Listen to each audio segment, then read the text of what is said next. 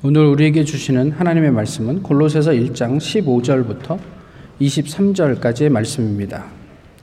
신약 성경 골로새서 1장 15절부터 23절까지의 말씀입니다. 이제 하나님의 말씀을 봉독하겠습니다. 그는 보이지 아니하는 하나님의 형상이시요 모든 피조물보다 먼저 나신 이시니 만물이 그에게서 창조되되 하늘과 땅에서 보이는 것들과 보이지 않는 것들과 혹은 왕권들이나 주권들이나 통치자들이나 권세들이나 만물이 다 그로 말미암고 그를 위하여 창조되었고 또한 그가 만물보다 먼저 계시고 만물이 그 안에 함께 섰느니라. 그는 몸인 교회의 머리시라. 그가 근본이시요 죽은 자들 가운데서 먼저 나신 이시니 이는 친히 만물의 으뜸이 되려 하시며 아버지께서는 모든 충만으로 예수 안에 거하게 하시고 그의 십자가의 피로 화평을 이루사 만물 곧 땅에 있는 것들이나 하늘에 있는 것들이 그로 말미암아 자기와 화목되게 화목하게 되기를 기뻐하심이라. 전에 악한 행실로 멀리 떠나 마음으로 원수가 되었던 너희를 이제는 그의 육체의 죽음으로 말미암아 화목하게 하사 너희를 거룩하고 흠없고 책망할 것이 없는 자로 그 앞에 세우고자 하셨으니 만일 너희가 믿음에 거하고 터 위에 굳게 서서 너희 들은 바 복음의 소망에서 흔들리지 아니하면 그리하리라. 이 복음은 천하 만민에게 전파된 바요 나 바울은 이 복음의 일꾼이 되었노라. 아멘.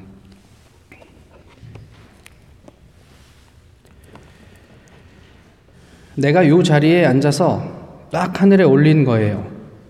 앉은 자리가 하늘에 축원을 올리는 자리지. 근데 큰 작업을 할 때 경복궁에 들어가서 내가 하면 되고 영적인 일을 하니까 사람 보고 하는 건 아니니까 어 그래서 여기 딱 앉아 갖고 2013년도 박근혜부터 내가 이걸 나라를 만지려고 들어요. 근데 박근혜가 안 왔어요. 안 오면 그렇게 된다고 이야기해 놓았는데 밑에서 그런 걸 이렇게 안전해졌으니 모르고 시간이 가버린 거지. 어, 대통령 직접 만들지 않으면 안 된다는 거지. 그때부터 여기서 축원을 딱 올려줘요. 일할 사람 하나 보내달라. 그걸 이제 유튜브를 듣고 너무 좋아갖고 온 사람 중에서 내가 대통령 만든 거지. 이 사람 내가 면접을 딱 보고는 하늘에 딱 이렇게 이 사람으로 정했으니까 이렇게 해 주십시오. 끝이에요. 이게 뭔 말인지 아시겠습니까? 뭐가 느껴지세요? 영험함이 느껴지십니까? 아, 이 사람 한번 찾아가 보고 싶다. 아니면 사기의 냄새가 납니까? 어, JMS의 교주 정명석 씨도 그런 새를 굳힐 수 있었던 굉장히 유효한 어떤 그런 계기가 이런 거였어요. 그때 당시에 많은 사람들이 다른 분의 대통령 당선을 예측했는데 정명석 씨가 딱 맞춘 거예요. 그러니까 날고 긴다는 어, 대학의 제적을 적을 두고 있는 학생들이 와 이분이 하늘이 내린 어, 그런 존재인가 보다. 그래서 그때부터 정명석 씨가 그런 새를 불리고 오늘에 이르게 됐다는 이야기를 우리가 들었지 않았습니까? 대통령 하나 맞추는 것으로 영적인 영험한 목사의 반열에 그는 올랐습니다. 아, 뭐 아쉬운 이야기지만 그게 오늘 우리의 수준을 보여주고 있기도 해요. 골로새 교회를 보시면 골로새 교회는 바울이 세운 교회는 아닙니다. 에베소에서 바울에게 복음을 전해 들은 사람들이 그 근처에 있는 골로새 지역에 가서 전도를 한 결과가 골로새 교회였던 것 같아요. 바울은 그럼에도 불구하고 이 교회가 아, 잘 성장하고 있는 것에 대해서 감사하고 또 그 교회를 위해서도 어, 기도하고 있음을 이제 사람들에게 밝히고 있죠. 그런데 뭐 늘 그렇듯 아, 저희는 늘 교회 문제들이 더 이제 문제 아닙니까? 그래서 이 골로새 교회 안에도 그런 문제가 생겼던 거예요. 초대 교회 대부분이 그랬던 것처럼 영지주의 이단의 유혹을 이제 골로새 교회 교인들이 받았던 거죠. 그러니까 요지는 이런 거예요. 예수님은 하나님이 아니다. 예수님 그냥 천사에 불과하다. 천사의 하나고 천사로서 예수님을 공, 경하면 된다. 뭐 그런 내용이에요. 거기에다가 이제 뭐가 더해지냐면 우리가 익히 알고 있는 이제 율법이 더해져요. 그래서 할례에 대해서 또 어, 구약 그 유대인들에게는 거룩한 날들이 많잖아요. 그런 그 날들을 어떻게 지킬 것인지 또는 뭐 음식물을 어떻게 먹고 또 금할 것인지 또 금욕은 어떻게 할 것인지 이런 좀 더 총체적인 광범위한 어, 수준의 어떤 준수 이런 것들을 요구하는 어떤 사람들이 등장한 거예요. 그래서 그런 것들을 통해서 아직도 세상을 지배하고 있는 천사들에게 겸손하게 복종해야 한다라고 이야기를 하는 거죠. 그 사이에서 골로새 교인들이 좀 헷갈렸다. 뭐 이런 게 골로새 교회 아주 주요한 문제였어요. 어떤 목사님이 전화를 받았습니다. 전화 너머의 소리가 이렇습니다. 발에 무좀이 생겼는데 무좀 귀신 좀 쫓아주세요. 네, 그 목사님이 어떻게 해야 할까요? 거기에서 기도합시다. 그러면 좀 영험한 목사가 될 텐데 그분은 이렇게 대답을 했습니다. 무좀에는 무좀약이 좋습니다. 약국에 가서 약을 사서 바르시는 게 어떠실까요? 뭐 그랬다는 거죠. 참 믿음이 없는 목사죠. 근데 이게 무좀이라 좀 그런데요. 이런 일이 없습니까? 요즘에? 너무 흔하디 흔해요. 차를 새로 샀어요. 그러면 전화 옵니다. 목사님, 요번에 차를 새로 샀는데 차 가지고 갈 테니까 기도 좀 해주세요. 어떻게 해야 됩니까? 그 뭐 차 샀으면 잘 타고 다니시면 되지 기도가 왜 필요합니까? 이러고 보내야 됩니까? 이게 무좀을 위해서 기도해 달라는 거 뭐가 달라요? 본질적으로? 근데 교인들이 기도 안 해주고 가라 그러면 섭섭해 하잖아요. 또 문제될 건 또 뭐예요? 하나님 차를 새로 구입했는데 아, 이분이 안전하게 잘 차를 타실 수 있도록 늘 지키시고 도와주십시오. 그게 문제 됩니까? 무좀은 안 되고 자동차는 괜찮습니까? 그게 우리가 지금 교회 안에서 뭐 이렇게 저렇게 서로 그 뭐 기도를 해달라고 주고받는 내용들이에요.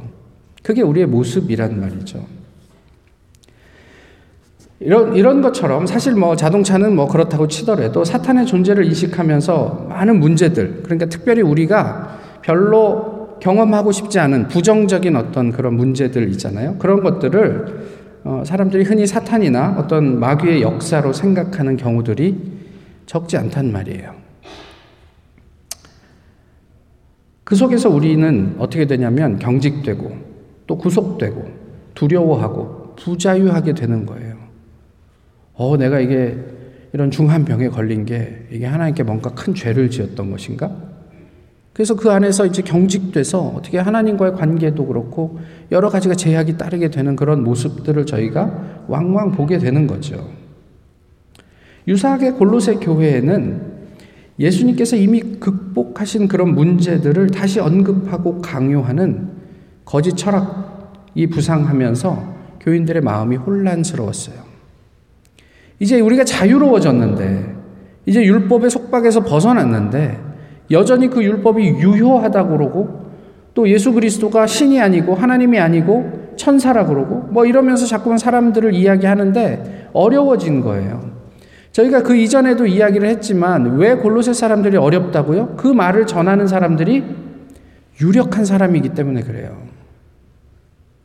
내가 신학을 전공했는데 내가 많이 배웠는데 이 내용은 그런 게 아니야. 라고 이야기를 하면 자꾸 주눅 들고 위축되고 그런다는 얘기죠. 어떤 분이 이런 얘기를 했어요. 사람이 완벽하게 아름답거나 완벽하게 도덕적이거나 완벽하게 선할 수 없어요. 나는 선하게 살겠다고 선언하고 선하게 살겠다고 행동하고 이랬던 사람을 잘 뒤져보면 자기가 잘 먹고 잘 살기 위한 행위를 한 것이 일부 보여요. 완벽히 선하게 살지 않았다는 이유로 그 허점을 파고들어서 그 사람을 위선자로 공격해요. 위선은 악보다 더 나빠 이러면서. 그렇죠. 우리가 세상에서 어떻게 완벽하게 살 수 있습니까? 그런데 그 완벽하게 살지 못하는 그래서 약간의 허점이 보이면 그것을 가지고 우리를 공격하겠다는 사람들은 공격할 수 있는 거예요. 네가 선하게 산다고 아니야 너는 위선적인 삶을 살고 있는 거야 이렇게 이야기할 수 있는 거죠. 골로새 교인들이 흔들렸던 이유를 잘 보여주는 어떤 어떤 내용이 아닌가 싶어요. 잘 하고 있었어요. 그런데 작은 허점을 파고들어서 교인들을 혼란스럽게 하는 거짓 교사들이 등장한 거죠. 이러한 골로새 교회의 문제를 대하는 바울의 접근은 지난주에도 동일합니다. 예수 그리스도였어요. 그래서 우리는 골로새서를 그 에베소서는 교회론의 교과서처럼 생각하고 골로새서를 그리스도론의 교과서처럼 생각합니다. 어둠을 쫓기 위해서 무엇이 필요합니까? 어둠을 연구해야 됩니까? 비치면 충분하죠. 이런 거예요. 사탄을 물리치기 위해서 어떤 분들은 사탄을 연구해요. 그래서 모든 것이 다 어, 귀신 들린 거예요. 그래서 무좀 귀신도 쫓아내야 되고, 감기 귀신도 쫓아내야 되고, 무슨 뭐 암 귀신도 쫓아내야 되고, 다 쫓아내야 되는 거죠. 그래서 그 교회는 온갖 종류의 귀신들이 다 있어요, 교회 안에. 그래서 맨날 목사들한테 하는 얘기가 귀신 좀 쫓아들래. 그래 목사들이 열심히 귀신 쫓아내고 교인들은 가서 또 다른 귀신 들려갖고 와서 또 귀신 쫓아달라고 그러고. 그러나 성령을 알고 성령을 경험하면 그 반대 급부인 어두움은 사탄은 물러가게 되는 거예요.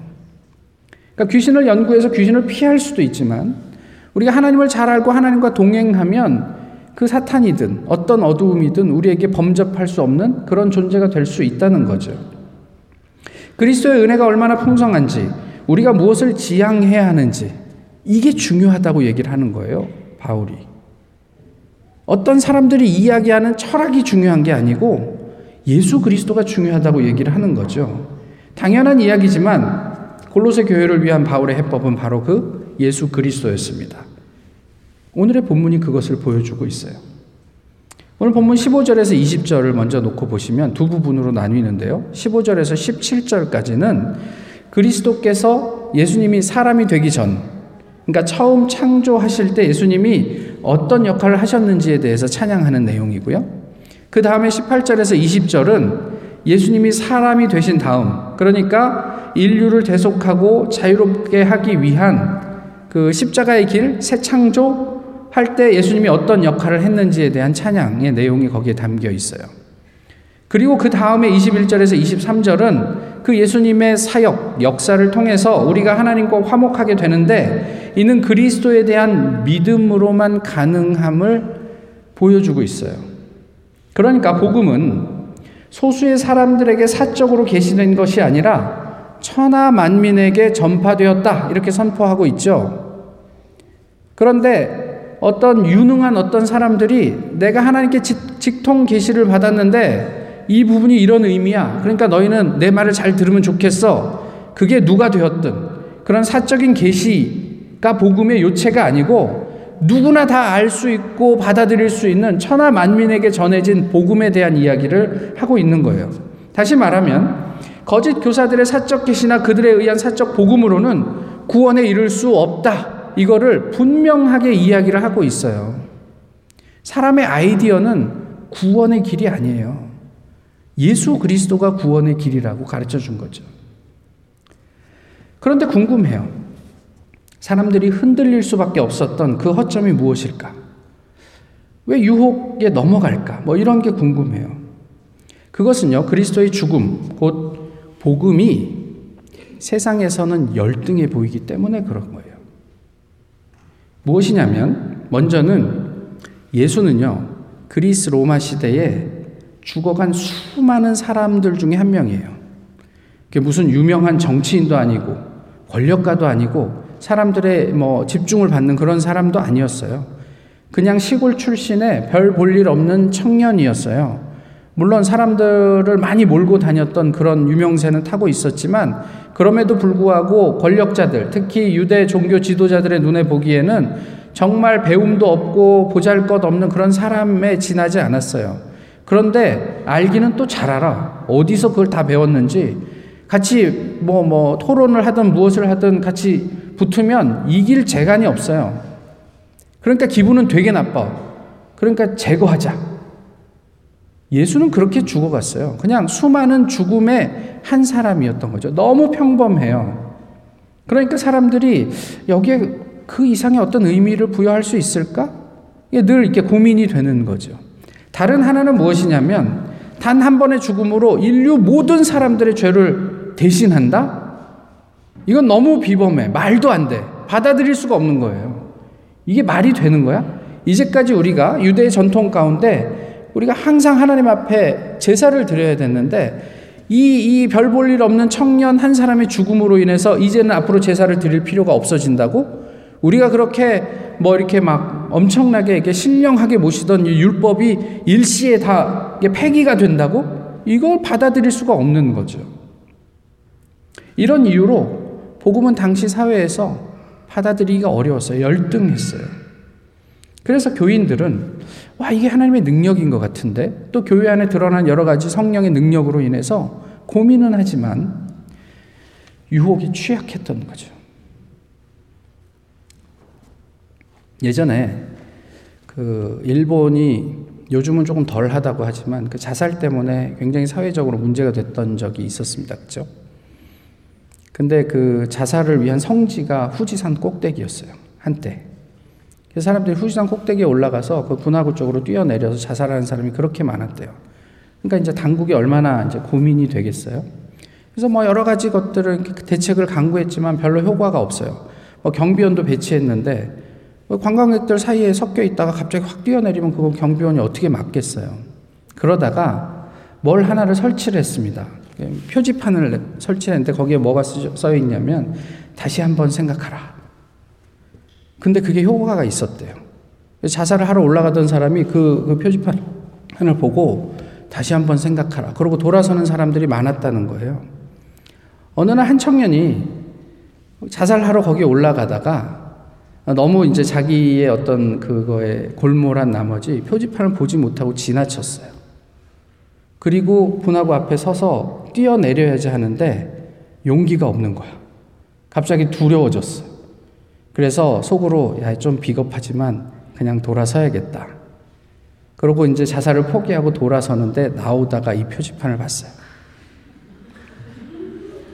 다시 한번 생각하라. 동일한 메시지예요. 그런데 방향이 중요해요. 방향에 따라서 생사가 갈려요. 복음도 마찬가지예요. 하나님께서 우리에게 주신 복음은 동일해요. 근데 방향에 따라서 생사가 갈릴 수 있어요. 사적인 계시는 신비롭기도 하고 또 때로는 매력적이기도 해요. 그런데 위험해요. 내가 좀 알면 얼마나 합니까? 하나님의 섭리보다 내가 더 큽니까? 그렇지 않단 말이에요. 우리가 흔들릴 때마다 바울이 어떻게 하라고요? 예수 그리스도에게로 돌아오라고 계속 얘기하잖아요. 우리가 확인해야 하는 기준이 그래서 중요하고 그 기준을 뭐라고 얘기하냐면 예수 그리스도라고 얘기하는 거예요. 하나님께서 우리에게 계시해 주신 모든 사람이 들고 있는 하나님의 말씀이 중요하다고 얘기하는 거예요.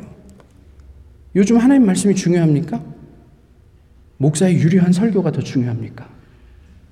요즘 하나님의 말씀이 더 위험이 있습니까? 아니면 배운 사람들의 화려한 어떤 이론이나 논리가 더 위험이 있습니까?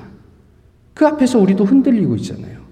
오늘 이 시간 하나님 앞에서 우리가 다시 한번 하나님의 말씀을 듣는 것은 바로 그것 때문이에요. 흔들리지 마시라고요. 우리에게 주어진 기준이 있어요. 근데 중요한 전제가 있죠. 23절의 말씀. 만일 너희가 믿음에 거하고 터 위에 굳게 서서 너희의 들은 바 복음의 소망에서 흔들리지 아니하면 하나님께서는 우리를 구속하고 자유롭게 하실 모든 일들을 다 하셨어요, 이미. 그리고 이제 우리가 해야 할 일이 남았다고 얘기하는 건데, 이런 얘기를 한 거죠. 내가 스스로 모든 억압과 죄에서 돌이켜 믿음과 복음의 소망을 결단하는 그 매 순간순간이 모여서, 우리 완벽하지 않으니까요. 끊임없이 그런 것들을 확인하고 하나님께 돌아가는 그런 것들을 하잖아요. 그런 것들이 모여서 결국에는 우리 모두가 예수 그리스도의 몸이 되는 거고 그, 그 몸으로서 이 모든 피조 세계가 우리를 위해 창조되었고 우리를 위해 존재하고 있다는 놀라운 하나님의 섭리를 경험하게 될 것이다. 이게 바울이 얘기한 복음의 요체예요. 그저 복음을 받아들여라 이런 게 아니고 오늘 본문에 보세요. 온 세상 모든 만물이 예수 그리스도를 위해서 창조되고 예수 그리스도를 위해서 움직여가고 있다고 이야기를 하잖아요. 그런데 우리가 누구라고? 예수 그리스도를 머리로 하는 주님의 몸이라고요. 그러면 온 세상은 결과적으로 하나님께서 우리를 위해서 창조하셨고 우리를 위해서 움직이도록 이렇게 만들어 놓으신 피조 세계다라는 얘기를 하고 우리가 복음 안에서 흔들리지 않고 그것을 견지하면 바로 그 하나님의 섭리를 경험하게 될 것이다라고 얘기를 하는 거예요. 그 사람들이 얘기하는 그것보다 말로 비교할 수 없고 삶으로 비교할 수 없는 놀라운 경험들이 우리의 복음 안에 들어있다고 얘기를 하는 거죠. 그것을 향한 기대와 믿음이 우리에게 주어진 일이에요. 복음을 어떻게 기대하세요? 아, 요즘 세상에 이제 복음은 이제 끝났어. 뭐 이런 기대를 가지고 그것도 기대라고 할 수 있는지 모르겠는데. 삼성, 삼성동, 강남 삼성동 한복판에 한, 뭐 그래도 한, 한 150여 명의 규모의 교회가 있습니다. 저랑 아주 가까운, 어, 그, 목사님이 목회하고 계시는데요. 한국의 최고의 학부를 졸업하고 한국에서도 박사까지 했어요. 제가 볼 때 그만한 아, 사람이 있을까 싶어요. 어, 굉장히 아이디어도 많고 뭐 엉뚱하고 뭐 그래서 대학 다닐 때부터 야 이 사람 나중에 목회하면 기대된다. 뭐 이런 분이었어요. 근데 이, 이분이 몇 년 전에 제가 가서 만났을 때 뭐라고 얘기하냐면 내 목회는 이제 우리 교회에 있는 교인들 다 장례 치러주고 돌아가시면 교회 문 닫는 게 내 목표의 마지막, 목회의 마지막 일이 되지 않을까 이런 얘기를 해요. 거기에서 어떤 소망이 느껴지세요? 어떤 기대가 생기세요? 그게 현실이에요. 아무리 노력하고 열, 그, 그 목회를 해도 젊은 사람들은 오지 않아요.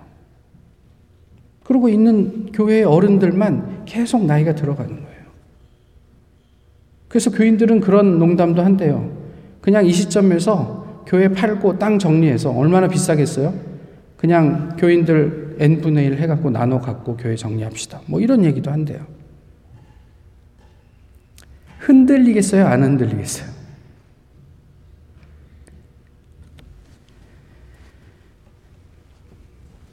또 하나 우리의 일이 있어요. 그게 뭐냐면 일꾼됨이에요.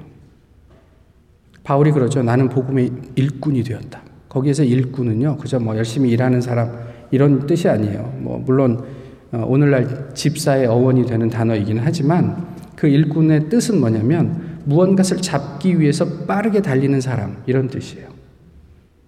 어떤 분은 이렇게 얘기했어요. 먼지를 일으키면서 속도를 내는 사람이라고. 복음의 일꾼됨. 그러니까 복음을 위해서 빠르게 달리는 사람. 먼지나게 속도를 내는 사람이 되는 것이 우리의 일이에요. 그래서 단순하게 뭔가를 해서 막 뭐 달려가는 거 이런 것이 아니라 바울의 얘기죠. 내가 표대를 향하여 달려가노라.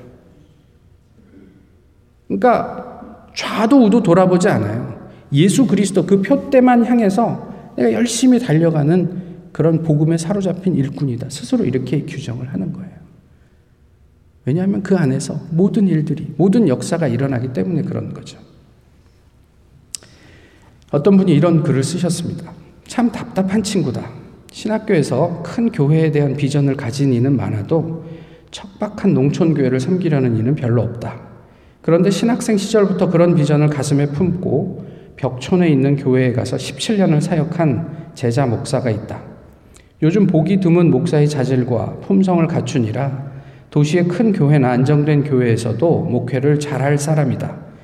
그럼에도 그는 굳이 노인들만 남아있는 시골 교회를 섬기는데 그의 청춘을 바쳤다. 나이 드신 교인들을 일일이 보살피며 성심을 다해 섬겼다. 그는 시골에서 자녀들을 키우는데도 어려움이 많았을 것이다. 그동안 한 명의 장로와 세 명의 안수집사, 네 명의 권사를 세우고 교회가 안정되었는데 그는 또 더 열악한 농촌 교회로 떠난다고 한다. 90대 할머니가 세 분, 80대 교인이 네 분, 6, 70대가 네 사람 있고 재정 형편도 막막한 교회로 간다. 못 말리는 친구다. 더 크고 훌륭한 사역을 할 수 있는 사람이 평생 그런 곳에 묻혀 있는 게 아깝고 비생산적이라고 생각할 수 있다. 그러나 하나님 나라에서의 사역의 가치와 의미는 생산성과 효율성이나 그 규모의 크기에만 있는 게 아니지 않은가. 오히려 그렇게 답답해 보이는 사역이 주님의 은혜와 사랑을 더 잘 드러내는 채널이 되지 않을까.